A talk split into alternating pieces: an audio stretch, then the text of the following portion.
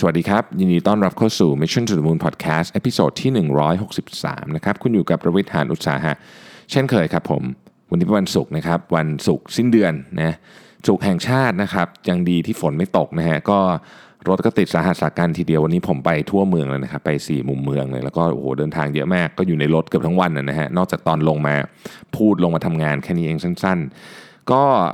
เอ่อ ได้อ่านบทความหนึ่งคือจริงๆวันนี้มีคนมีคนมีคนถามเข้ามาด้วยแหละนะฮะแล้วก็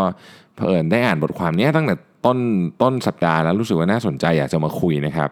เป็นเรื่องที่ไม่ได้หนักมาก แต่ว่าเป็นเรื่องที่น่าสนใจ เพราะมันเป็นเรื่องที่มีการถกเถียงกันอยู่เหมือนกันในองค์กรหลายองค์กรว่าสรุปว่าคนที่ได้ก้าวหน้าในตำแหน่งการงานเนี่ยเก่งตัวงานจริง ๆ หรือว่าเป็นคนพรีเซนต์เก่งหรือทั้งสองนะครับก็ต้องบอกว่ามันมีทั้งถูกและไม่ถูกอยู่ใน อยู่ในประโยคนี้ทั้งหมดเลยนะฮะเราเรามาคุยกันใน detail กันนิดนึงแล้วกันว่าในคำว่า present เก่งเนี่ยมันหมายถึงอะไรแล้วคนที่จริง ๆ แล้วอาจจะไม่ได้เก่งมากแต่ present เก่งมีโอกาสที่จะก้าวหน้าได้เร็วกว่าคนอื่นจริงไหมนะครับอะผมมีผมมีโครงเรื่องนะฮะมาจากบทความของทิมคาลกินส์นะครับบทความนี้ชื่อว่า four key steps to preparing for business present- presentation นะครับก็เป็นบทความในเว็บไซต์ของ Northwestern Kellogg นะฮะก็อย่างนี้ฮะเขาบอกว่าอย่างนี้ การเตรียมตัวหรือการทำ business presentation เนี่ยมีความสำคัญมาก เพราะว่า business presentation คือการพูดหรือการ present งานใน context ของการเป็นธุรกิจเนี่ยมันไม่เหมือน TED Talk นะครับ มันไม่เหมือนการพูดในงานแต่งงานนะครับ มันเป็น อีเวนท์ที่ unique มากๆ มันไม่เหมือนการพูดให้กับคนเยอะๆฟังในลักษณะของการเหมือนกับที่ผมไปเล่าเรื่อง branding อะไรอย่างนี้ด้วยไม่ใช่นะครับ คือ context ของ business presentation เนี่ยมันแตกต่างจาก TED Talk การพูดสาธารณะ การพูดอะไรอย่างอื่นทั้งหมดเลยนะครับ ซึ่งอันเนี้ยผมเห็นด้วยมากๆว่าเอ่อ context ของมันแตกต่างจริงๆนะครับดังนั้น content ก็ต้องแตกต่างด้วย เพราะว่า setting ในการพูดเนี่ยมันแตกต่างกันนะครับ คืออันนี้มันเป็น skill นะ มันเป็นหนึ่งใน crucial skill นะครับ หลายคนบอกว่า เฮ้ย ถ้าเกิดว่าเราเราให้รางวัลกับคนที่ present เก่ง ก็นึกว่าว่ามันไม่ยุติธรรมหรือเปล่า เพราะว่า เฮ้ย จริงๆ เราให้รางวัลกับไอเดียที่ดีสินะครับ ต้องบอกว่างี้ครับว่าจริง ๆ มันต้องทั้งสองเรื่องแหละ เพราะว่าไอเดียที่ดีเนี่ย ถ้าถูก present ออกไปไม่ดีนะครับ มันก็ไม่ค่อยดี เราลองคิดกลับกันนะ ถ้ามันเป็นสินค้า สินค้าดีดีๆนะแต่ว่านำเสนอไม่ดีนะครับลูกค้าก็ไม่อยากซื้อถูกไหมคุณก็ไม่อยากซื้อ เพราะฉะนั้นในกรณีนี้ก็สามารถเทียบเคียงได้แบบนั้น คล้ายๆกันละกันนะครับ ดังนั้นเนี่ยการที่เราฝึก skill ของการ presentation เนี่ยนะครับต่อหน้าเพื่อนร่วมงานต่อหน้าเจ้านาย ต่อหน้า stakeholder ต่อหน้าผู้ถือหุ้นต่อหน้าคณะกรรมการเนี่ยนะฮะมันจะทำให้ไอเดียของเราเนี่ยทรงพลังมากยิ่งขึ้นนะต้องบอกว่าอย่างนี้นะครับว่าการพรีเซนต์ ในลักษณะที่เป็น context ของ business presentation เนี่ยมันมันมันมีข้อแตกต่างอันสำคัญอยู่อันหนึ่งก็คือว่าเราไม่ได้ต้องการความหวือหวานะครับ ไม่ต้องการเสียงหัวเราะนะฮะคือมีนิดหน่อยโอเคเอ่อไม่ได้ต้องการอลังการแบบแบบแบบโชว์แมนชิพอะไรแบบนั้นนะครับ แต่เราต้องการ อะไรบางอย่างที่เดี๋ยวเราจะมาคุยกันใน 4 หัวข้อนะครับ ต้องบอกว่าอย่างนี้ฮะคุณอาจจะเป็นคนที่ฉลาดมากที่สุดก็ได้นะครับในในที่ทำงานคุณแต่ถ้าคุณไม่สามารถที่จะเอาไอเดียของคุณเนี่ยมาประกอบกันเป็น business presentation ที่ดีได้เนี่ยคุณจะลมเสียมากเพราะว่ามันจะมีคนที่อาจจะเก่งน้อยกว่าคุณ หรืออย่างน้อยคุณคิดว่าเขาเก่งน้อยกว่าคุณเนี่ยนะแล้วเขาทำ presentation ได้ดีนะครับแล้วก็อาจจะไม่ได้มาจากไอเดียที่ดีเท่าของคุณด้วยซ้ำเพราะฉะนั้นเพื่อป้องกันเรื่องนี้นะฮะ เราก็มาดูดีกว่าว่ารายละเอียดเป็นยังไงนะครับ ก่อนอื่นต้องบอกว่าคนที่เขียนบทความนี้ชื่อ Tim Calkins นะครับเป็นอ่อ professor of marketing อยู่ที่ Kellogg นะครับแล้วก็เขาเนี่ยเคยทำงานให้กับ Kraft Foods อยู่หลายปีด้วยนะฮะเป็นเคยเป็น brand manager ปัจจุบันนี้เป็นเป็นที่ปรึกษานะครับเขาเขียนหนังสือเล่มหนึ่งนะฮะ How to Watch a Chicken นะครับ Mastering the Business Presentation เนี่ยคือในความเห็นของผม คือเดี๋ยวผมจะแอดความเห็นส่วนตัวลงไปด้วยนะครับจะใช้โครงของเขา ก็ต้องบอกว่ามันต่างจริงๆ เพราะว่าผมเนี่ยตอนผมไปพูดเท็ตอนผมไปพูดให้กับองค์กรใหญ่ๆ ฟังไปพูดนักศึกษาฟังหรือหรือไปพูดกับผู้ถือหุ้นอย่างเงี้ยนะฮะมันมีวิธีการเตรียมตัวที่แตกต่างกันออกไปโดยสิ้นเชิงเลยต้องใช้คำนี้นะฮะบางทีเนี่ยสไลด์แผ่นเดียวกันนะแต่วิธีพูดวิธี approach เนี่ยต้องต้องต้องแตกต่างแบบคนละเรื่องเลยนะครับ เรามาดูกันทีละหัวข้อข้อที่หนึ่งครับ dedicate time to prepare นะครับต้องพูดว่าอย่างนี้ฮะ presentation ใน context ของ business ที่ดีเนี่ยมันไม่ใช่ คือมันต้องทำถึงขนาดที่ว่า สมมุติว่าคุณตั้งใจว่าคุณจะเป็นคน present เนี่ยนะครับมันจะต้องถูกเตรียมถึงขนาดที่ว่า เมื่อมันทำเสร็จแล้วเนี่ยถ้าคุณไม่สบายคุณสามารถให้ลูกน้องคุณหรือแม้แต่เด็ก intern อะ present ได้เลย มันต้องถูกเตรียมในในสเกลนั้นนะครับเพราะฉะนั้นเนี่ย หลายคนเข้าใจว่ามันเป็นความสามารถส่วนบุคคล คือลักษณะเหมือนแบบต้องเป็นแบบพี่โน้ตอุดมหรือเปล่าถึงจะ present ได้ดี ในกรณีของการเป็น business presentation ขอเน้นนะครับ เรื่องอื่นเนี่ยไม่ไม่อ่าคือถ้าเกิดจะเดี่ยวไมโครโฟนนี่ต้องพี่โน้ตอุดมแน่ แต่ว่าถ้าเป็นกรณีของ business presentation เนี่ยต้องบอกว่าตัวคน present เนี่ยไม่ได้มีส่วนเยอะ ต้องทำให้ไม่มีส่วนเยอะแล้วกันถึงจะเป็น presentation ที่ดี แต่ว่าเนื้อหาเนี่ยมันต้องถูกเตรียมที่บอกฮะขนาดที่ว่าใครพูดแทนกันก็ยังได้ จะเตรียมเนื้อหาขนาดนี้เนี่ยมันต้องเริ่มทำตั้งแต่วันที่รู้เลยว่าจะ present วันไหนนะครับ เนื้อหาเนี่ยมันจะต้อง logic มากๆนะครับ มันจะต้องมี recommendation ที่ชัดเจนมากๆ แล้วมันจะต้องถูก tailor มาสำหรับคนฟังกลุ่มนั้น ผมขอทวนอีกครั้งหนึ่งนะครับ มันจะต้องลอจิก logical ต้องได้นะครับ ต้อง recommendation ต้องชัด และต้องถูกเตรียมมาสำหรับคนกลุ่มนั้นนะครับ ก่อน ก่อนจะ present คือเรารู้ปุ๊บเราจะ present สมมติวันที่ 10นะฮะเราต้องเราเตรียมตัวตั้งแต่วันที่ 1 อย่างเงี้ยนะเราต้องเตรียมข้อมูลพวกนี้ให้พร้อมนะครับต้องมี information backup ต้องมี feedback จาก stakeholder ต่างๆ ที่เกี่ยวข้องกับ presentation นี้ด้วย คือต้องเอา feedback ของเขามาด้วย แล้วต้องรีบเอามา เราจะได้แก้ไข present ได้นะครับ presentation นี่จะถูกเตรียมออกมาในลักษณะที่มันมีคุณภาพสูง ถึงขนาดที่ว่าเกือบเกือบจะให้เขาไปอ่านเองได้เลย นะฮะมันต้องคุณภาพสูงขนาดนั้น ไม่เยอะและไม่น้อยจนเกินไป ทีนี้มันอยู่ประเด็นคนที่ซ้อมมา present ไม่ว่าจะเป็นใครก็ตามเนี่ยนะครับ ต้อง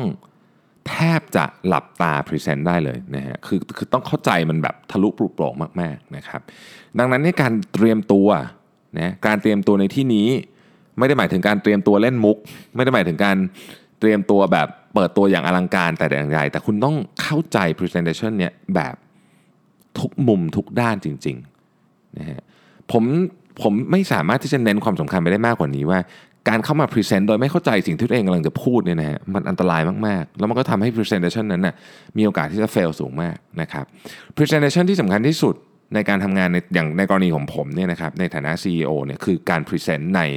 วันประชุมผู้ถือหุ้นนะครับอันนี้คืองานสำคัญที่สุดนะฮะเพราะว่า การพรีเซนต์ในวันประชุมผู้ถือหุ้นเนี่ยมันเป็นการสรุปเรื่องทั้งปีนะครับสรุปเรื่องทั้งปี และจะฉายภาพของปีหน้านะครับต้องไม่มากเกินไปไม่น้อยเกินไปต้องพอดีเป๊ะๆหมายความว่า information ต้องไม่เยอะเกินไป เรื่องราวต้องไม่น้อยเกินไปไม่มากเกินไปคือทุกอย่างเนี่ยมันจะต้องทำให้สามารถรู้เรื่องได้ภายในเวลาเพียงไม่กี่นาทีที่เรามีโอกาสพรีเซนต์นะครับอันต่อมาที่สำคัญไม่แพ้กันก็คือการพรีเซนต์ให้กับลูกค้ารายใหญ่ ธนาคาร investor ลักษณะก็ใกล้เคียงกันนะครับ ต้องเข้าใจเรื่องแบบทะลุปรุโปร่งจริง ๆนะครับ และที่สำคัญที่สุดต้องรู้ว่าใครเป็นคนฟัง ถ้าเกิดคุณกำลังไปเล่าให้กับคนฟังมีหลายคนใช่ไหมในห้องเนี่ย คุณต้องรู้ว่าใครในนั้นน่ะเป็นเขาเรียกว่ามี chain of command ในการตัดสินใจยังไงยกตัวอย่างเช่น คนที่มีตำแหน่งในการตัดสินใจคือ CFO นะครับแต่คุณรู้ว่า CFO คนนี้มีผู้ช่วยคนหนึ่ง ซึ่ง CFO คนนี้จะขอคำแนะนำจากผู้ช่วยคนนี้ตลอดเวลา ดังนั้นการเตรียมการก็จะต้องไปพูดให้ทั้งสองคนฟังนะครับ CFO แน่นอนมีพื้นฐานทางด้าน finance เป็นอย่างดี เข้าใจตัวเลขเป็นอย่างดี ผู้ช่วยหลับเป็นยังไงบ้าง อะไรที่เราจะทำให้เขาเข้าใจเรื่องที่เราจะไปพูดมากขึ้น ต้องเตรียมให้พร้อมและต้องถูก tailor made มาสำหรับคนที่มีอำนาจในการตัดสินใจในห้องนั้นเป็น priority ที่1นะครับผู้มีอำนาจในการตัดสินใจ และผู้มีอำนาจในการตัดสินใจร่วมจะเป็น priority ของเรานะครับเพราะฉะนั้นนี่ก็คืออันที่ 1 dedicate time to prepare นะครับอันที่สองคือ figure out your story คืออย่างนี้ฮะเวลาเราเล่าเนี่ยนะครับ เราจะเล่าแบบนี้คือมี key point มี data support ใช่ไหมเรื่องมันหัวเรื่องเป็นอย่างนี้มี key point มี data support มี key point มี data support มี key point มี data support แต่ว่าไอ้บล็อกบล็อกพวกนี้ที่เราจะเล่าเนี่ยมันจะต้องถูกเชื่อมโยงกันด้วยอะไรบางอย่าง เพราะถ้าเล่าไปเฉยๆเนี่ยมันจะเหมือนแบบว่าเออมาอ่านสมุดโทรศัพท์ให้ฟัง ไม่มีใครอยากฟังนะครับมันต้องมีโฟล์จะเริ่มต้นด้วยอะไร จะเรื่องตรงกลางจะเป็นยังไง จะถูกปิดด้วยอะไร มี recommendation ยังไง objective ของเรื่องนี้คืออะไรนะครับแล้วคุณมีทรัพยากรอะไรมี key point อะไรที่จะใช้เพื่อ support objective อันนี้นะครับปัญหาที่เราจะ frame มา frame มาแบบไหนนะครับแล้วก็สิ่งที่สำคัญที่สุดคืออย่าไปเหมือนกับ คล้ายๆกับ overwhelm คนฟังด้วยข้อมูลเนี่ยคือยัดข้อมูลตุ้มตุ้มตุ้มตุ้มตุ้มตุ้มตุ้มตุ้มเข้าไปแล้วหวังว่าเขาจะเข้าใจเองเนี่ยเอออย่าทำแบบนั้น อีกอันหนึ่งที่คนชอบลืมก็คือ คนชอบคนที่พรีเซนต์เนี่ยชอบเหมือนกับคล้าย ๆ กับคิดเอาเองอะว่าคนฟังอะมีมีความรู้เกี่ยวกับเรื่องเนี้ยที่ก่อนหน้าที่จะมาคุยเนี่ยเหมือนกับเรียกว่าเป็นประวัติศาสตร์ของเรื่องนี้ก็ได้เนี่ยเท่าๆกับคนพูดซึ่งในความเป็นจริงแล้วไม่จริงเลยนะครับบางทีคนฟังอาจจะแบบ แทบไม่รู้เรื่องเลย เขาอาจจะบอกว่าเขารู้แต่เขาไม่รู้ไง เพราะฉะนั้นอย่าลืมเล่าก่อนว่า ก่อนหน้านี้ที่จะมาพรีเซนต์วันนี้มันมีอะไรมาก่อนบ้าง ประวัติศาสตร์ของเรื่องนี้คืออะไรนะครับ แล้วก็นะฮะเวลาที่เรากระโดดจาก key point หนึ่งไปอีก key point หนึ่งเนี่ยอย่าลืมว่าตัวเชื่อมเนี่ยมันจะต้องชัดเจนว่าเฮ้ย point A ไป point B เนี่ยทำไมทำไมคุณถึงเอา point A ไป point B นะครับอย่าลืมนะครับ ทุกเนี้ยต้องจัดการให้เป็น story ที่คล้องจองกันนะฮะข้อที่ 3 ครับ make sure your data serve your story นะคือทุกๆ key point เนี่ยจะจะต้องมี Data มา support นะครับ แต่ว่าประเด็นคืออย่างนี้ฮะ ทุก Data ที่ถูกเอามาใช้ จะต้องมีเหตุผล คือไม่หน่อยคำว่า เออฉันอยากจะยก Data นี้ขึ้นมาเพราะว่ามันดูเท่ดีฉันก็เลยเอามาเล่า ถ้ามันไม่มีเหตุผลไม่เกี่ยวกับ Objective ไม่เกี่ยวกับ Objective อย่าเอามานะครับเพราะว่า Data เนี่ยมันจะต้องถูกนำมาเป็นเหมือนคล้ายๆ กับ Lego เพื่อสร้างเขาเรียกว่า argument ที่มัน valid อะเป็น argument ที่มีที่มีเหตุผลสนับสนุนนะครับสำคัญที่สุดครับ คุณต้องเลือก Data ให้เหมาะสมนะครับเรียบง่าย และไม่เยอะจนเกินไป อย่ายัด Data เข้ามาเพียงเพราะรู้สึกว่าเฮ้ยถ้าฉันใส่ Data เยอะๆเนี่ยมันจะดูน่าเชื่อถือดีนะครับ Data เยอะเกินไปคนมันก็จะลักษณะมันจะมีการแบบเขาเรียกว่าโซนเอาเล่นมือถือดีกว่า อะไรอย่างนี้เป็นต้นนะครับทุกวันนี้เราอยู่ในเขาเรียกว่าทะเลของข้อมูลมหาศาลนะครับเราเรามีข้อมูลเยอะมากนะเราพูด Analytics เราพูด Big Data เราพูดอะไรพวกนี้เยอะแยะ แต่ว่าพูดจริง ๆ แล้วเนี่ยคนส่วนใหญ่อะไม่ค่อยเข้าใจตัวเลขที่มันมาเป็นปึกๆเยอะ ๆ ไม่เข้าใจ ทุกคนต้องการตัวเลขที่เป็นที่เป็นที่เขาสามารถเข้าใจได้ไม่ใช่ทุกคนเกือบทุกคนละกันคนที่มีหน้าที่ดูตัวเลขก็ต้องดูละเอียดจริง ๆ แต่ว่าคนส่วนใหญ่ต้องการตัวเลขในลักษณะเชิง executive summary นะฮะแล้วก็อีกอันหนึ่งที่สำคัญมากในเรื่องของ Data ก็คือว่า อย่าลืมว่าแต่ละชิ้นของ Data เนี่ยมันจะต้องถูก reference มา โดยมีแหล่งอ้างอิงที่ชัดเจนนะฮะอ่า คนที่ฟังเนี่ยนะครับไม่ว่าเขาจะเป็นใครก็ตามเนี่ยเขาจะดูก่อนเลยว่า ข้อมูลที่คุณเอามาเนี่ยมันมีแหล่งอ้างอิงที่ชัดเจนไหมคุณคิดขึ้นมาเองว่าหรือว่าคุณไปเอาอ้างมาจากเอ่อ research ของ McKinsey research ของ Euro Monitors research ของ Nelson ถ้ามี research back พวกนี้ตัวเลขก็น่าเชื่อถือมากกว่านะครับข้อที่ 4 ครับ keep your language simple and relatable นะฮะเวลาเราทำ presentation ยิ่งใหญ่เท่าไหร่เนี่ยมันมีแนวโน้มที่เเราอาจจะบางทีคล้าย ๆ กับว่า อยากจะใช้ศัพท์หรูๆอะเท่ๆนะเรื่องมันดูแบบใช้ศัพท์เป็นทางการนะครับ เหมือนกับไปอ่านรายงานของแบบว่า World Economic Forum มารู้สึกว่าโอ้ฉันอยากจะพูดแบบนี้จังเลยเนี่ยนะครับอันหนึ่งที่ที่ผมระวังเลยนะ เวลาทำ presentation เนี่ยคือว่า ภาษาพูดในห้องประชุม กับสิ่งที่เราเขียนมาเนี่ยนะครับคือสมมุติว่าเราเขียนรายงานมาฉบับหนึ่งเนี่ยอย่าเอารายงานฉบับนั้นไปอ่าน สมมุติว่าเราต้องการจะอ้างอิงรายงานของ World Economic Forum ก็อย่าไปอ่าน เพราะว่ามันมันไม่มีคือเวลาเขียนรายงานมันไม่สามารถที่จะใส่อารมณ์ร่วมเข้าไปด้วยได้ในรายงานนะคือจะใส่อารมณ์ไม่ได้นะฮะคือเขาก็เขียนรายงานก็เป็นรายงาน เวลาเราอ่านอย่าอ่านแบบรายงาน คือเอาข้อมูลมาใช้ ก็เอาข้อมูลมาใช้ แต่อย่าใช้แบบว่าโอ้โห อ่านแบบ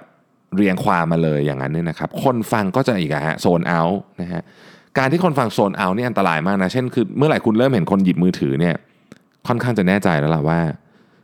presentation ของคุณเนี่ยกำลังกำลังจะกำลังจะเละนะฮะดังนั้นเนี่ยต้องต้อง capture นะต้อง capture attention ของคนดูให้ได้ตลอดเวลานะครับผมนะ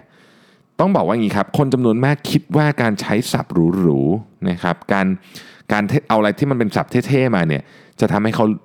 ดูฉลาดนะแต่มันมี research paper ที่ support อยู่ซึ่งซึ่งเป็น research paper ของอของ Wharton เอ้ยขอโทษของ Kellogg เนี่ยนะครับบอกว่าบอกไว้เลยว่ามันตรงกันข้ามอะคือคุณยิ่งใช้ศัพท์หรูเท่าไหร่อะคุณยิ่งดูไม่ฉลาด เพราะฉะนั้นใช้ศัพท์ให้เรียบง่ายครับ ใช้ศัพท์ให้เรียบง่าย เข้าใจง่าย และสามารถย่อยได้ง่ายด้วยนะฮะย่อยได้ง่ายด้วย อย่างอย่าลืมนะครับว่าภาพ อะไรก็ตามที่คุณจะเอาขึ้นไปบน บางทีมันไม่จำเป็นจะต้องพรีเซนต์ด้วย powerpoint หรือ keynote ก็ได้พรีเซนต์สดก็ได้ ไม่ต้องใช้ภาพก็ได้ใช้อุปกรณ์อย่างอื่นก็ได้นะครับแต่ไม่ว่าคุณจะใช้อะไรก็ตามขึ้นไปเนี่ยนะฮะมันจะต้องทำหน้าที่ได้ 3 อย่าง 1. มันจะต้อง support เรื่องที่เป็นเขาเรียกว่าเป็นกระดูกสันหลังของเรื่องที่คุณกำลังจะพรีเซนต์นะคือโครงเรื่องหลักต้องต้อง support นะฮะเส้นเรื่องต้อง support เส้นเรื่องนะอันที่2นะครับ คุณอะไรขึ้นไปก็ตามเนี่ยนะฮะมันจะต้องไม่ไม่มีข้อสงสัยว่ามันจะขัดแย้งกับ Data อื่น ไปดูด้วยว่าคุณเอา Data อะไรมาอ้างแล้วมันขัดกันไหมคือบางทีเนี่ยเราพูดเรื่องสมมุติว่าเราพูดเรื่องอีคอมเมิร์ซอย่างเงี้ยนะครับบางทีเราเอา Data มาจากหลายแหล่ง แล้วก็เราลืมเช็คว่าเฮ้ย Data ของสไลด์หน้า 2 กับหน้า 20อะมันขัดกันเองอันนี้ต้องระวังนะครับ อันนี้ต้องระวังนะฮะอันที่ 3 คิดให้ดีก่อนที่จะแจกอุปกรณ์ไม่ใช่อุปกรณ์เขาเรียกว่าเอกสารที่จะให้คนในห้องประชุมนะครับบางทีเราเป็นเขาเรียกว่าเป็น default mode เลยนะ ก็คือ print ไอ้ slide deck ของเราอะไปให้บางทีเนี่ยต้องคิดนะว่าจะให้ไม่ให้ดี เพราะว่าธรรมชาติของมนุษย์นะฮะเวลาให้ปุ๊บเขาก็จะเริ่มอ่านถูกไหมแล้วก็ถ้าคุณเป็นเหมือนผม ผมก็จะเริ่มอ่านไปข้างหน้า ระหว่างที่สมมติเขาพรีเซนต์อยู่หน้า 5 ก็เริ่มอยากอ่านไปสักหน้า 10 อะไรแบบนี้ attention คนมันมีต่ำมากนะครับ แบบนี้หลุด attention ได้ง่ายๆ ถ้าเกิดคุณคิดว่าการเอาเอกสารไปวางไว้มีผลเสียมากกว่าผลได้ก็อย่าไปวาง ลองพิจารณาดูนะครับ อย่าลืมนะครับว่าการพรีเซนต์ให้ดีเนี่ยมัน